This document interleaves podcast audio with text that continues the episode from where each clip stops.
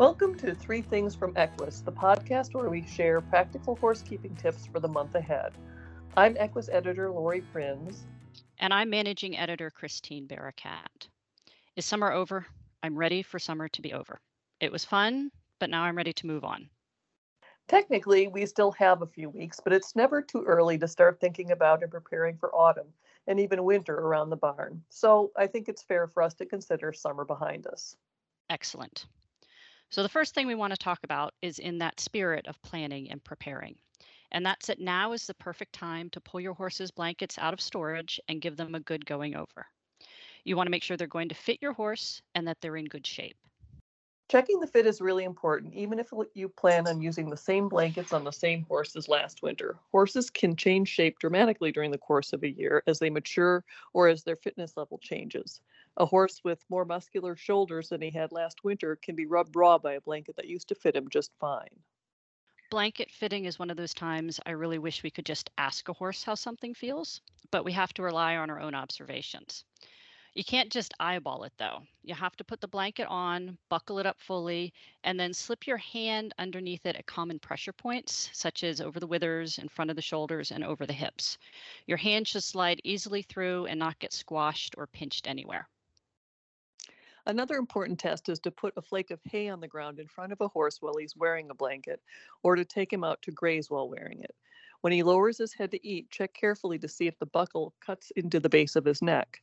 Not only can he develop a sore there, but the pain could keep him from eating. Now, if the blanket fits, then you check to make sure it's in good shape.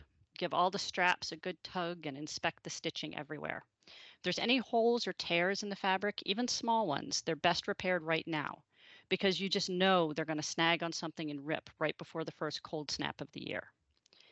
If you don't know of a blanket repair service near you, ask at a local tack store or on a local horse Facebook group. Chances are somebody knows somebody who repairs blankets.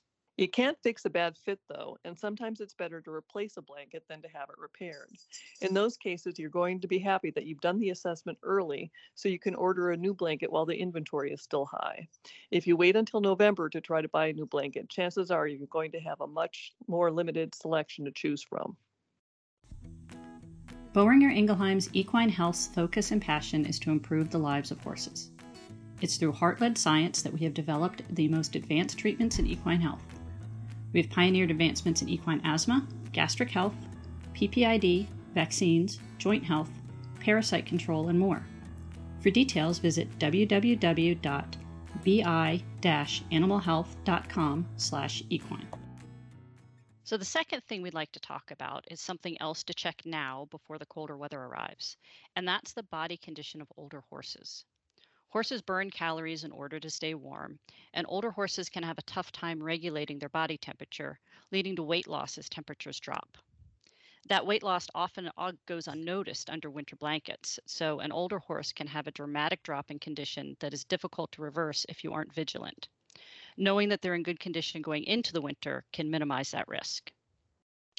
Ideally, an older horse will have a body condition score of six or seven going into winter. If you aren't familiar with the body condition score system, which is an objective method for estimating a horse's body fat levels, you can visit our website, www.equusmagazine.com, and find a great article there, along with a downloadable chart that explains it all. If you think your older horse is on the thin side now, the good news is you've got time to bulk him up before the cold sets in. Talk to your veterinarian about the safest ways to increase his calories um, that your horse gets each day. That may be through feeding more grain or adding corn oil to his diet, or maybe a weight gain supplement. The best approach will depend on several factors, but the key is to start now so you have plenty of time to make a difference before winter. Of course, if you live in a location that doesn't get particularly cold during the winter, this isn't as much of a concern. But it's never a bad idea to assess an older horse's body condition and keep a close eye out for weight loss. Finally, we want to remind you that there's never a wrong time to test your horse for Cushing syndrome.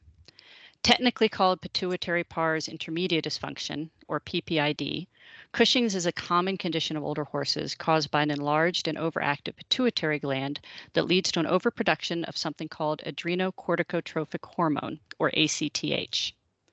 This hormonal imbalance leads to the clinical signs of PPID that we're all familiar with, like a long, slow to shed coat, muscle weakness, or increased water consumption. Horses with PPID are also at an increased risk of laminitis, so getting a diagnosis and starting treatment early is critical. Diagnosing PPID usually requires tests that measure the ACTH levels in a horse's blood. Those levels, though, naturally fluctuate by season, which used to make interpreting results difficult. Testing in the autumn used to be particularly problematic, so most veterinarians would put it off for a few months.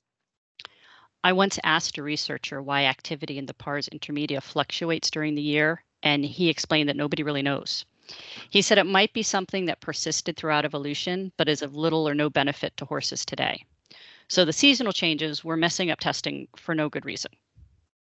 The good news is that some very smart researchers have been able to determine thresholds and baselines that allow for ACTH testing at any time of year. One recent study even quantified week to week fluctuations in hormonal levels. All this data has been widely published in scientific journals and is available to all veterinarians, so there's no longer any need to wait for seasons to change to test your horse for PPID. It's important to keep in mind, though, that the test results are only one part of the diagnostic process.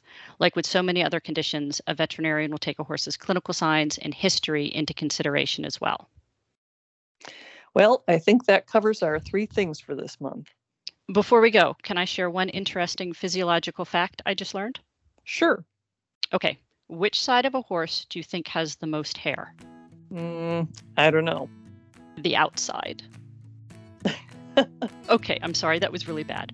Um, thanks for listening, everyone, and we will meet you back here in October. Bye. The Equus Three Things podcast is a production of the Equine Podcast Network, an entity of the Equine Network.